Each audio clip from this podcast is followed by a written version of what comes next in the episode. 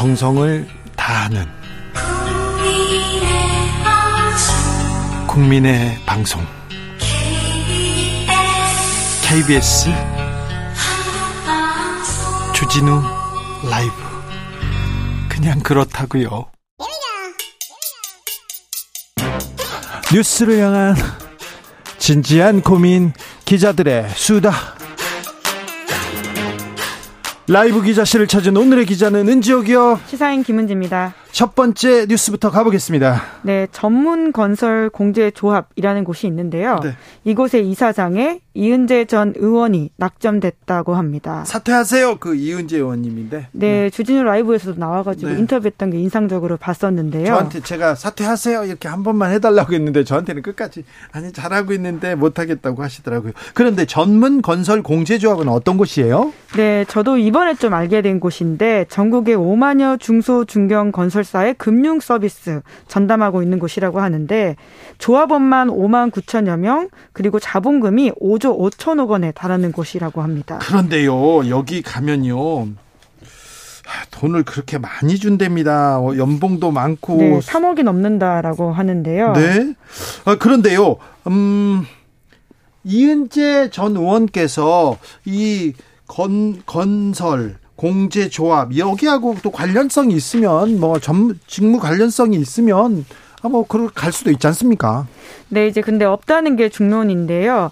실제적으로 이제까지도 굉장히 이제 낙하산 논란에 휘둘렸기 때문에 네. 이번에는 좀 그러지 않게 하겠다라고 해서 공모 절차를 거쳤다라고 하거든요. 그런데요. 네, 이제 그럼에도 불구하고 이은재 전 의원이 지금 건국대 정치행정학부 교수를 지냈었고 국회의원을 두 번 했었는데 네. 두번 다 특히 건설, 금융 분야 관련한 경험이 있진 않다 이런 지적이 나오고 있습니다. 했던 상임위들 쭉 봤는데요. 말씀하셨던 것처럼 사퇴하세요라고 해서 유명했던 상임위는 이제 교문 교육 관련된 상임위였었고요.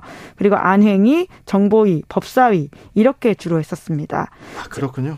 네, 이제 그러다 보니까 적절한 인사가 아니다, 전문성이 있느냐 이런 비판들이 있는데요. 특히나 건설 현장의 세부 공정을 담당하는 중소 중견 기업들 대상으로 보증, 대출, 공제 이런 업무를 하고 있는 곳이기 때문에 전문성의 부분에 있어서는 계속 좀 비판을 받고 있는 지점이 있습니다. 이사장 말고요. 이런 데는 있지 않습니까? 이 산하단체 상행감사라고 있어요. 거기가 꽃보직입니다. 그 자리도 있습니까? 네, 관련해서는 홍지만 전 대통령실 정무비서관이 지원을 했었는데 최종 심사에서 탈락해서 지금 상행감사는 다시 공모 절차를 거치고 있다라고 합니다. 아, 지금 두 명을 또 이렇게 보내기엔 좀, 좀 약간 비판이 좀 버거웠나 보죠. 아무튼 낙하산이란 비판 계속 있습니다. 네, 실제로 지금도 더불어민주당 출신의 의원이었던 유대훈 이사장도 낙하산이었다 이런 비판들이 있었는데요. 네. 이은재 전 의원 같은 경우에는 직접 윤석열 대통령이 임명한 건 아니지만 윤 대통령도 후보 시절에 공공기관 낙하산 원천 차단하겠다 이렇게 밝힌 바가 있었고요. 후보 때는 다 그렇게 얘기해요. 네, 이제 그러다 보니까 더욱더 연관지어서 논란이 되고 있는데 물론 캠프에서 직접 일을 했던 건 아니지만 2020년에 윤석열 대통령 관련해서 일종의 퍼포먼스를 해서 눈길을 끈 바가 있습니다. 네. 윤석열을 살리고 대한민국의 헌법 체제를 수호할 사람이 누구냐라고 하면서 윤석열 검찰총장의 호위무사가 되어서 국회에 들어가서 윤석열을 지키겠다. 이렇게 선언을 한 바가 있고요. 그때 혈서 썼나요? 네, 본인의 밝히기로는 혈서를 썼다라고는 하는데요. 그렇죠. 이게 머리에 띠를 맺고 혈서 썼다고 그때 해가지고. 네, 참... 사진이 공개된 바가 있는데 그때조차도 이제 혈서가 아니지 않고 소독약이 있지 않느냐 이런 지적들이 있었는데 본인이 실제로 인터뷰에서 약간 피가 모자라서 물을 좀 섞었다라는 식의 이야기를 했다라는 언론 보도가 있습니다. 네, 혈서를 쓰다가 피가 모자라서 좀 섞었답니다. 네, 그, 그 정도는 좀 봐주자고요. 네, 네. 그리고 그 당시에는 한국 경제당 대표였다라고 하는데 한국 경제당이요? 아니요, 그 이분 기독자유통일당 아니었나요? 네, 그 앞서서는 미래통합당이었습니다. 예? 그러니까 지금의 국민의힘의 전신이었던 위성정당이라고 할 수 있는데 그곳에서 공천이 배제된 것에 반발을 해서 말씀처럼 기독자유통일당에 들어갔었는데요. 네. 여기서도 공천에서 탈락을 했었습니다. 불교 신자였잖아요. 불교 네. 신자였는데 기독자유통일당 대표로 간다고 해가지고 그때 크게 비판받았죠. 네, 본인 말로는요, 불교, 천주교, 개신교 다 했었다라는 식의 이야기. 이야기도 언론 인터뷰에서 했었는데요. 정치인들은 기불릭 믿는다 이렇게 하잖아요. 기독교, 불교, 카톨릭 신자라고 기불릭 얘기합니다. 네, 결과적으로는 한국경제당에서 비례대표 1번을 받긴 했었는데 이제 이 당 자체가 원내 입성을 하지 못하면서 또 무소속으로 탈당을 하기도 했던 경력이 있습니다. 네. 그리고 대선 이후에는 이은재 국민의힘 강남구청장 예비 후보로 출마를 했던 적이 있는데요. 아, 그렇죠. 당시 이전 의원 같은 경우에는 또 윤석열 대통령 당선인을 만나서 인수위에서 사무실 이 사진을 공개한 적이 있어가지고 굉장히 눈길을 끌었었는데요. 네. 하지만 당내 경선에서는 떨어졌었습니다. 그렇군요. 아, 네. 아무튼 공공기관 낙하산 원천 차단하겠다고 하는데 지금 공공기관에 낙하산이 하나씩 둘씩 이렇게 들어가고 있습니다. 나는 나연님께서 김은지 기자님 왕팬입니다. 화이팅 얘기합니다. 음, 감사합니다. 네. 근데 이제 대통령실 입장을 좀 말씀드리자면요. 낙하산 이번 논란에 대해서 TV조선과의 인터뷰에서는 이런 이야기를 했다라고 하는데 해당 기관이 공공기관이 아닌 협회나 단체에서 결정한 것이기 때문에 언급하는 건 좀 부적절하다라는 식의 이야기를 했다고 합니다. 알겠어요. 대통령실에서 언급하는 건 부적절하다. 공공기관, 협회나 단체에서 결정한다. 아, 그런데 거의 대부분 대통령실에서 결정할 거리요? 네, 왜냐하면 해당 기관의 어떤 그 결정 구조가 국토부 기재부 국장 그리고 국토부가 위촉한 전문가 이런 사람들로 구성이 되어 있어서 네. 계속 정부 입김이 작용할 수 있는 구조다라는 비판이 있습니다. 그 전에도 청와대에서 많이 낙점했죠. 네, 지금 대통령실에서 하겠죠. 다음으로 만나볼 뉴스는요? 네, 가짜 산업자 사건이 아직도 기소가 안 돼 있다고 아니 사건이 합니다. 벌어진 게 언젠데 아직도 수사하고 있어요? 네, 그러니까 작년에 떠들썩했던 거 아마 기억을 하실 텐데요. 예? 이 사건이 경찰을 수사를 해서 검찰로 넘겼거든요. 그런데 아직까지도 검찰이 계속 수사를 하고 있다라고 하는데요. 주요 등장 인물이 좀 쟁쟁하죠? 네, 아마 기억하실 텐데 박영수 전 특검 그리고 이 암흑의 당시 부장검사 이동훈 전 조선일보 논설위원 최근에 윤석열 대통령과 관련 관련해서 네. 1시간 동안 만나면 59분 동안 혼자 이야기한다. 이런 폭로를 하기도 했었던 인사이고요. 네. 엉섬석 전 TV조선 앵커 그리고 이아무개 중앙일보 전 논설위원 정아무개 전 TV조선 기자 이런 사람들이 있었습니다. 그러니까 기소 의견으로 검찰에 송치됐죠. 네, 이제 다양한 접대를 받았다라는 비판인데요. 김영란법 위반 혐의이거든요. 김무성 전 의원은요? 네, 김무성 전 의원도 이제 뒤늦게 이제 기소 의견으로 송치가 된 바가 있습니다. 근데 이분들 다 지금 재판받고 있어요? 현역에서 아직... 도 아, 지금 재판까지도 안 갔습니다. 그 아직도 조사하고 있다고요? 네, 그러니까 이게 사건이 그렇게 복잡한가라는 좀 의문이 드는데요. 그래서 오늘 아침에 경향신문에서 새로운 또 기사가 났는데 박영수 전 특검 같은 경우에는 이제 가짜 김모 가짜 수산업자 김모 씨가 또 관련해서 새로운 진술을 했다라고 하는 것입니다. 그런데 왜 이렇게 검찰에서는 이런 이 수사를 그냥 이렇게 뭉갠다고 합니다. 그 동네에서는. 그런데 왜 이렇게 수사 의지를 안 보입니까? 아무래도 관련 업 되어 있는 사람들이 좀 특히나 이제 검사, 언론이 기자, 네. 예, 이런 사람들이다 보니까 정치인들이 있다 보니까 건드리지 않고 있는 게 아니냐라는 이야기들이 나오고 있는데요. 지금 이분들 그런데 현업에서 지금 지금 그 필드에서 뛴다고 하죠. 현업에 지금 종사하고 있는 사람도 보이는데요.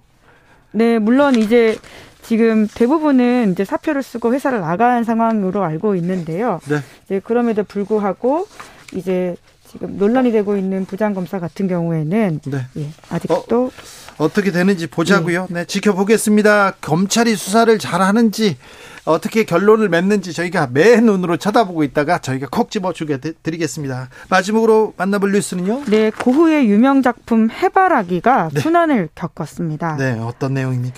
네, 다들 한 번씩 보셔서 사진 보시면 그림 보시면 아, 이 그림이구나 하고 알게 되실 건데요. 고의 해바라기 그림이 몇 점 있습니다. 12점 정도 되는데요. 그런데 그 중에서도 가장 유명한 해바라기 중 하나입니다. 네, 그렇습니다. 미국, 네덜란드, 일본 이런 곳에 있는데요. 이번에 그 수단을 겪은 작품은 런던의 내셔널 갤러리에 있는 것입니다. 내셔널 갤러리. 네, 10월 14일 환경운동가 두 명이 해당 작품에다가 토마토 스프를 던졌다라고 하는데요. 네. 다행히 그림은 손상되지 않았고 액자의 가벼운 훼손이 발생했다라고 하는데 네. 네, 이 환경단체 저스트 스톱 오일 소속의 사람들이 이런 일을 벌였다라고 합니다. 네. 왜 이런 일을 벌였냐가 가장 궁금하실 텐데요. 스프를 뿌린 다음에 이렇게 외쳤다라고 해요.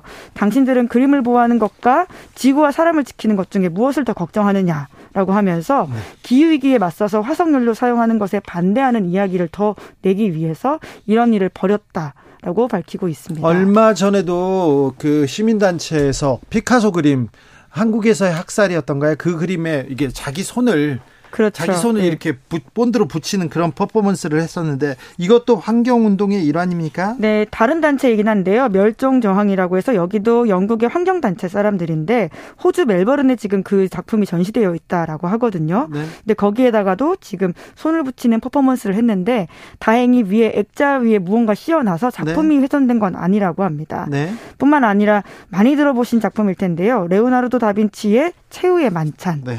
그리고 영국에서는 꽤 유명한 그림인데 건초마차라고 하는 200년 된 작품이 있거든요. 예. 여기에도 접착제를 사용해서 손을 붙였다라고 하는데 하나같이 기후 종말을에 대한 위기 의식을 고취시키기 위해서 했던 퍼포먼스다 이렇게 밝히고 있습니다. 환경을 위해서 이 정도는 좀 감수하자 이런 사람들도 있고요. 아이고 꼭 이렇게까지 해야 되느냐 이런 분들도 많습니다. 다양한 반응 엇갈립니다. 네, 해당 대변 단체 대변인이 이제 그렇게 이야기를 하고 있는데요. 사람들의 관심이 환경 문제로부터 멀어지는 것이 가장 걱정이라고 하면서 그래서 경각심을 높이기 위해서 했다면 이거는 성공한 퍼포먼스 인데 꼭 비판도 또 있어요? 네, 아무래도 워낙 영화이다 보니까 이제 망가지면 어떡하냐라는 부분에 걱정도 있습니다. 네. 이제 그만큼 기후 위기에 대한 서구 사회의 어떤 활동, 액션들이 강해지고 있다라는 것도 굉장히 눈에 띄는 부분입니다. 네. 아, 이분은 어떻게 됩니까? 이 그 환경운동가들? 네, 물론 경찰에 잡혀가가지고요. 구금돼서 체포됐다라고 합니다. 네. 뭐 경우에 따라서는 훈방 조치가 되기도 하고 벌금을 내기도 하고 다양하다라고 합니다. 진짜 이 그 작품에 훼손을 하면 그거는 아, 이거 구금으로 이렇게 안 될 텐데. 그렇죠. 네. 예. 그분들도 다 이해하고 그냥 그냥 뭐 바깥에 유리 벽 뭐 그런데 했겠죠.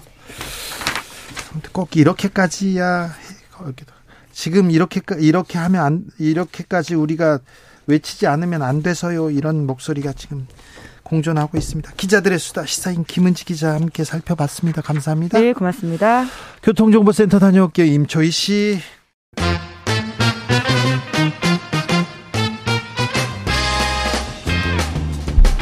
뉴스와 화제, 여론조사, 빅데이터로 집중 분석해 보겠습니다. 여론과 민심. 한국사회 여론연구소 이강윤 소장님 오셨습니다. 안녕하세요. 한국인사이트 연구소 전민기 팀장님 어서 오세요. 네, 반갑습니다. 네. 어, 대통령의 지지율이 더 떨어지지는 않고 있습니다. 네, 해외 순방 외교 중 이른바 비속어 파문으로 지지율이 8월 초에 제일 낮았던 그 갤럽 기준으로 제일 낮았던 24%를 한번 동률을 기록했고 이게 계속 좀 논란이 커지니까 또 추가 하락하지 않겠느냐라는 예측이나 예상이 많았는데 그거와는 조금 달리 예측 네. 일단 빗나가서 추가 하락을 하지 않았고 반등을 바로 했어요. 반등을 몇 퍼센트나 했어요? 갤럽 기준으로는 비속어 파문이 막 터지자마자는 24까지 하락했다가 네. 29로 올랐다가 네. 다시 28로 조금 빠지고 거기서 그런데요. 근데 1% 포인트 움직인 거 가지고는 네. 민심의 변화를 말하기는 조금 이르고 그런데 네. 자그 이후에 대통령의 비속어 비속어 파문 이후에 어떤 일이 있었냐?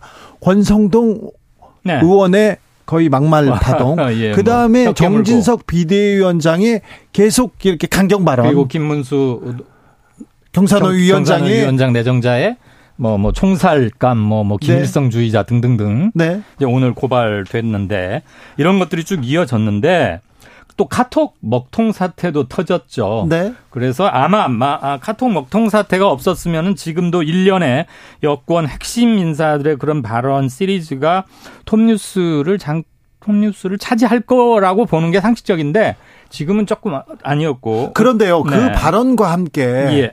자, 핵무장하자, 전술핵 재배치하자 음. 이렇게 계속 강경 북한에 대한 강경 발언 쏟아집 쏟아냅니다. 네. 민주당에서는 친일 관련된 얘기를 하고 있지만 친일 국방 얘기가 나왔고요. 그렇지만 그래도 북핵이나 음. 북한의 무력 도발 이게 워낙 큰 이슈이기 때문에 때문에 그래서 지금 좀 결집합니까? 네.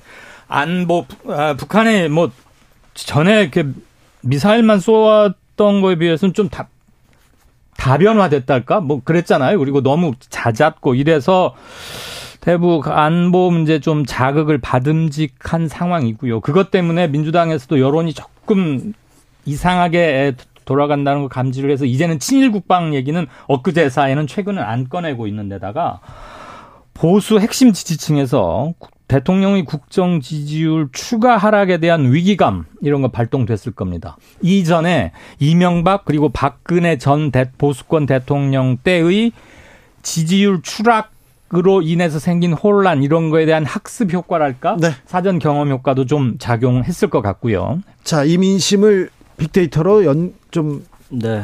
돌려보겠습니다. 그 윤석열 대통령과 관련해서 지난 한 달 동안 커뮤니티와 블로그, 뉴스, 인스타그램, 트위터에서 text mining 기법으로 분석한 결과 언급량이 119만여 건인데요. 그 40만 건이었던 게 이번 주에는 18만 건으로 떨어졌다. 이건 뭐냐면은 이슈의 중심에 있던 윤석열 대통령 사라졌네요. 이름이 네. 많이 빠졌다는 거죠. 그렇죠. 비속어 논란이라든지 외교 문제 이런 거에서 이제 조금씩 벗어나고 있다. 네. 그 감성어도 보시면요. 외교, 문제, 뭐 언론 이런 이야기가 있습니다. 뭐 MBC 관련한 이야기들 많이 하고 있는데 그 안에 말씀해 주신 대로 국방이라든지 안보 이런 부분이 보인다라는 것이죠. 그 감성어 비율도 부정이 78%까지 내려왔는데 그 많이 언급될 때는 86%까지 올라갔었거든요. 네네. 차차 윤석열 대통령에 대한 관심도 줄어들면서 부정평가도 조금 예전으로 좀 돌아가고 있다. 이렇게 보셔야 될 것 같아요. 뭐, 잘하다도 있습니다만 전체적으로는 미숙하다, 어, 창피하다, 뭐, 이런 단어들, 위기다. 어, 논란이다. 이런 단어들을 보여주고 있습니다. 이강윤 소장님, 네. 대통령의 말이 대통령이 잘 보이지 않을 때 지지율은 오히려 올라갑니다. 네. 그러니까 이걸 어떻게 봐야 됩니까? 그만큼 대통령이 뉴스 전면에 나오거나 주어가 된다면 실수나 뭐가 잦았고 그래서 실수는 실망으로 잦은 실망은 신뢰 상실로 이어진다는 수치의 반영이겠죠. 네. 김건희 여사 관련해서는 빅데이터는 어떤 점을 또 보고 있습니까? 네, 똑같은 기간 동안 언급량이 25만 2천여 건이요. 예전에 비해서는 좀 많이, 많이 줄었네요. 줄어들었습니다. 두 분다 그, 많이 줄었어요. 네, 언급량 어, 그 키워드들 보면은 뭐 주가 조작, 검찰, 특검, 논문 이런 단어가 아무래도 얼마 전에 있어요. 봉사활동 했는데 이 부분은 많이 안 나오네요. 예, 그 얘기는 뭐 아직 그렇게 쭉 등장하지 않고 있고요. 표절이나 도이치모터스 아무래도 굵직굵직한 사안에 사람들이 조금 더 집중하고 있다고 봐야 될 것 같고요. 네. 여전히 부정 감성어 78%, 표절, 그다음에 지지부진하다, 똑똑하지 않다, 허위, 손해, 혐의, 범죄, 임금체불 뭐 등등의 단어 괜찮다가 있고요. 음, 뭐 요거는 글쎄요. 뭐 누굴 뭐 배우를 닮았다 뭐 이런 키워드가 긍정으로 잡히는데 이거는 뭐 어떤 평가라고 봐야 될지는 제가 어, 좀 음, 평가를 유보하겠습니다. 잠시 전에 이강윤 소장이 언급한 윤석열 대통령의 국정 지지도 28%는요. 한국갤럽이 지난 11일에서 13일 전국 성인 1,002명을 대상으로 조사했습니다. 29%는 10월 4일에서 6일, 24%는 9월 27일에서 28, 29일 조사했습니다. 자세한 내용은 중앙선거 여론조사 심의위원회 홈페이지 참조하시면 됩니다. 그런데요. 네. 음, 아무튼 어, 답보라고 해야 되겠습니다. 1, 2%는 큰 차이로 읽는 음, 거는 뭐좀 음, 무리고요. 네. 네. 네. 더 이상 추가 하락은 하지 않았다. 의외로 그렇죠. 받아들인 게 많고요. 예. 그리고 지금 출범 이후로 50%를 넘겨본 적은 5월 4, 5월 마지막하고 6월 초 4주 빼고는 계속 없어서 지금 현재는 긍정적으로 보는 게 약 30%, 부정적으로 보는 게 60%, 30대 69도가 거의 고착화되어 가는 것 같아요. 네. 이제. 아무튼 하락의 그 기울기는 지금 이제 멈췄으니까. 네, 일단 멈췄다. 네, 이젠 조금 네. 잘해주기를, 이제 능력을 보여주기를, 실력을 음. 어, 비추기를 좀 바라보겠습니다. 국정감사 3주차 접어들었는데 네. 어떤 단어들이, 어떤 어휘들이, 그리고 어떤 생각들이 지금 국민들한테 이렇게 관심을 끌까요? 그 아무래도 지난주에도 말씀드렸지만 국정감사 자체에 대한 관심도는 예전에 비해서 많이 높지 않다. 그러나 최근에 이제 그 김문수 네. 어, 저기 경제사회 경사노위 위원장에 네. 대한 그 이야기는 아무래도 등장을 하네요. 그래서 김일성주의자 같은 경우는 지금 부정 감성어가 80% 넘거든요. 네. 이게 색깔론이다, 어, 막말이다, 논란이 될 것이다, 처음 듣는다. 그 안에서도 존경한다, 뭐 맞다 이런 키워드들이 있거든요. 네. 결국에는 강성 지지자들은 뭐 그렇게 반응을 하는 겁니다. 그러나 늘 말씀드리는 게 요즘에는 이렇게 너무 강한 발언이 특히나 많은 국민들로부터 어, 공감대를 얻지 못한다라고 한다면 전체적인 이그 인물에 대한 평가는 결국에는 부정적으로 흘러갈 수밖에 없는 거예요. 이거는 누가 보더라도 어, 지지자들을 위한 발언이라고밖에 볼기가 좀 어려울 것 같습니다. 논란이 된다라는 말이 좀 가장 크게 나오고 있거든요. 망언이라는 이야기도 있고요. 네. 그러게요. 이게 보수 지지층을 다 품기에도 굉장히 좀 어려운 단어 아닙니까? 그럼요. 그리고 보수층이 이미 이탈이 됐죠. 3월 9일 쉽게 말하면 48%대 47% 정도로 이겼잖아. 집권에 성공했잖아요. 예. 근데 지금 득표율과 여론조사 국정운영 지지율을 똑같은 잣대로 동렬 단순 비교하는 건 아닙니다만 큰 틀에서 봤을 때는 50대 50, 50대 49 정도로 대선은 끝났다고 보면 지금은 30대 60이란 얘기예요. 그렇죠. 그럼 50에서 20 정도가 나갔어요. 네. 그20 정도 줄어든 게 일부는 민주당으로 갔고 상당 부분은 아직은 무당층 또는 중도층으로 머물러 계시는 거고. 지금 여론조사를 대충 살펴봐도 두 배 정도 그러니까 30대 60 이 구도는 계속, 계속 가고 있잖아요. 넉 달째 계속 가고 가고 있죠. 있는데 이런 김일성주의자 총살 종북 전혀 도움이 되지 않죠. 거기 이거는 30%한테도 이게 소구력을 갖기 힘든 게 우선 너무나 오래 그 고장난 추금기에서 흘러나오는 그 뭐 옛날 노래처럼 달코 닳게 썰어 써왔던 얘기일 뿐더러 이런 자극적이고 근거 없는 것을 걸러낼 정도의 시민의식은 합리적인 층에서 굉장히 많이 성숙돼 있다. 그걸 알아야 되는데 김문수 위원장 같은 사람 모르는 것 같아요. 이런 발언들이 어 효과가 있어 보이는 착각을 불러 일으킬 수가 있어요. 그래요? 왜냐하면 지난 제가 두 번의 총선과 몇몇의 이제 그 이런 음 어, 선거를 보면서 느낀 점은 언급량이나 이런 부분에서 이런 발언을 하면 많이 올라갑니다. 그리고 심지어 긍정적인 반응이 많다라고 좀 보여지기도 해요. 그러나 결국엔 제가 그때 당시에 이제 막말이라든지 이런 어 것들을 많이 쏟아낸 그런 후보들을 봤을 때는 결국에는 다 어, 당선이 안 됐다라고 보여져요. 그리고 네. 이런 게 쌓이게 되면 결국에 정부한테도 안 좋고 본인 자체도 사실은 그 전체적인 인지도를 깎아먹는 결과밖에 안 보여지기 때문에 뭐 이게 사실은 큰 효과가 없다라고 봐야 되고 지금 어떤 미미한 어떤 존재감을 드러내는 그런 약간의 그런 장치로밖에 보여지지가 않습니다. 지금 그런데요. 네. 음, 소장님, 팀장님, 김문수를 쓴다는 것, 이은재를 쓴다는 것, 음. 이 부분은 이분들은요. 어, 소신이에요. 아스팔트에서 계속 이렇게 외치고, 예, 예. 빨갱이 외치고, 뭐, 그리고 혈서 쓰고 이런 분들인데, 네. 이런 분들을 중용한다는 것은, 아, 우리가, 음, 지금 그 중간에 있는 사람들의 민심을 얻지 못하기 때문에 집토끼라도 지키겠다. 네. 그 과격하지만 이 태극기 세력이라도 안고 가겠다. 이렇게 판단한 거 아닐까요? 이런 어, 좀 걱정을 해봅니다. 그런 걱정이나 추측이 합리적이죠. 상식적이고. 색깔론성 그런 극렬 발언들 일련에 뭐 지금 정진석 비대위원장이 계속 쏟아내고 있어요. 예, 친일 뭐뭐 뭐 이거 네. 조선과 일본 이런 것들은 스스로 입지를 좁히는 것인데 그리고 여론의 비판이 즉각 즉각 제기됨에도 불구하고 이들을 계속 안고 오히려 강화시키고 토닥거리면서 가잖아요. 그것은 my way 그냥 계속 가겠다는 겁니다. 그리고 대통령의 생각이나 주변의 그들 그 강력 강렬 분자들을 제어할 수 있는 브레이커가 없다. 또는 있다고 해도 눈치 때문에 주변 분위기 때문에 작동될 수 없는 상태에 가고 있는 게 아닌가 계속 그런 쪽으로. 그래서 소통이나 협치와는 조금씩 더 멀어진다 이렇게 봐야겠죠. 예전엔 이런 어떤 좀 자극적인 키워드나 발언을 했을 때 일주일에 그래도 5만 건 정도는 언급량이 나와주면서 국민들의 관심을 좀 끌었다고 봐야 될 것 같아요. 그러나 최근에는 만 건이 안 넘습니다. 아 그래요? 기사에서나 이제 기사는 뭐 많이 나왔는데요. 1,800여 건 정도 나오지만 기사는 1,000건이 넘어 1,800건이면 엄청 많이 나왔죠. 그러나 그렇죠. 관심이 없군요. 이런 발언들은 이제는 음, 너무나 많이 접했고요. 이렇게 하면 할수록 갈수록 사실은 국민들의 외면을 받게 되는 그런 결과를 초래하지 않을까. 기존의 그동안의 어떤 결과를 봤을 때는 그런 그래프가 그려지네요. 아, 지금 핵무장론이 지금 그리고 전술핵, 전술핵 재배치 이런 단어들이 굉장히 한반도 평화를 정해야 저해하는 이런 발언들이 계속 쏟아지는데 기사는 많잖아요. 네. 관심은 별로 없군요.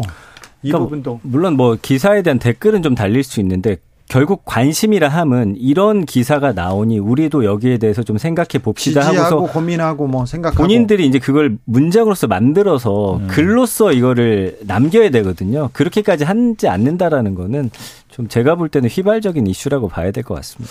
김상민님께서 정치의 품격 어디에 갔나요? 언제쯤 볼 수 있나요? 상당 기간 중에 상당 기간 동안은 좀 쉽지 않을 것 같습니다. 소장님. 이거는 네. 좀 방식을 좀 달리해야 되지 않을까 저는 이렇게 어, 떻게 해야 그러니까 됩니까? 이슈를 이슈로 덮는다든지 그러니까 전액게 해결이 안 된 상황에서 지금 네. 국민들이 원하는 키워드를 먼저 뽑아서 그 방향을 제시하고 그 다음에 거기에 대해서 뭐 여당이나 야당 이제 뭐 문제가 생기면 그 부분들에 대한 이제 다른 이견을 가지고 국민들을 좀 어 더 설득해서 우리 쪽으로 좀 만드는 그런 노력들 상식적인 것들을 좀 해야 되지 않을까 싶어요. 그러게요. 막말은 막말로 덮고 이슈를 이슈로 덮고 새 계속 정부 출범 6개월 되어가지 않습니까? 꼭? 네. 그리고 12월 정기국회 어떻게 마무리될지가 굉장히 핵심 관심 사안인데 취임사로 돌아가면 됩니다. 취임사로요? 취임사에서 소통 강조했었습니다. 통합도 얘기했죠. 네. 자유도 얘기했어요. 자유만 얘기하는데 그 자유가 잘 뭔지 잘 모르겠는데 아 0328님께서 국민들은 관심 없고 기자들만 관심이 많은가 봐요 얘기하는데 이 지적도 좀 타당합니다. 음, 그렇네요. 네. 저도 기사는 1800건인데 네. 만 건이 안 된다는 건 정말 그게 그렇죠. 뉴스인데요, 그게. 네. 네. 아, 이 부분 또 기자들도 좀 고민해 봐야 될 대목, 대목입니다. 정치인이 이렇게 말했어. 그게 기사가 중요한 게 아니죠. 근데 사실은 이게 기사가 많이 쏟아지는 것도 거의 복붙이 많잖아요. 그러니까 네. 언론사라고 본인들을 부르는 곳들이 많다 보니 이렇게 계속 똑같은 키워드로 반복적으로 생산되는 게 좀 문제라고 보여집니다. 아, 이 언론은 또 어떻게 해야 될지 아우 고민이 깊어집니다. 여론과 민심 여기서 읽어봤습니다. 이강윤, 전민기, 전민기, 이강윤 두 분 감사합니다. 고맙습니다. 고맙습니다.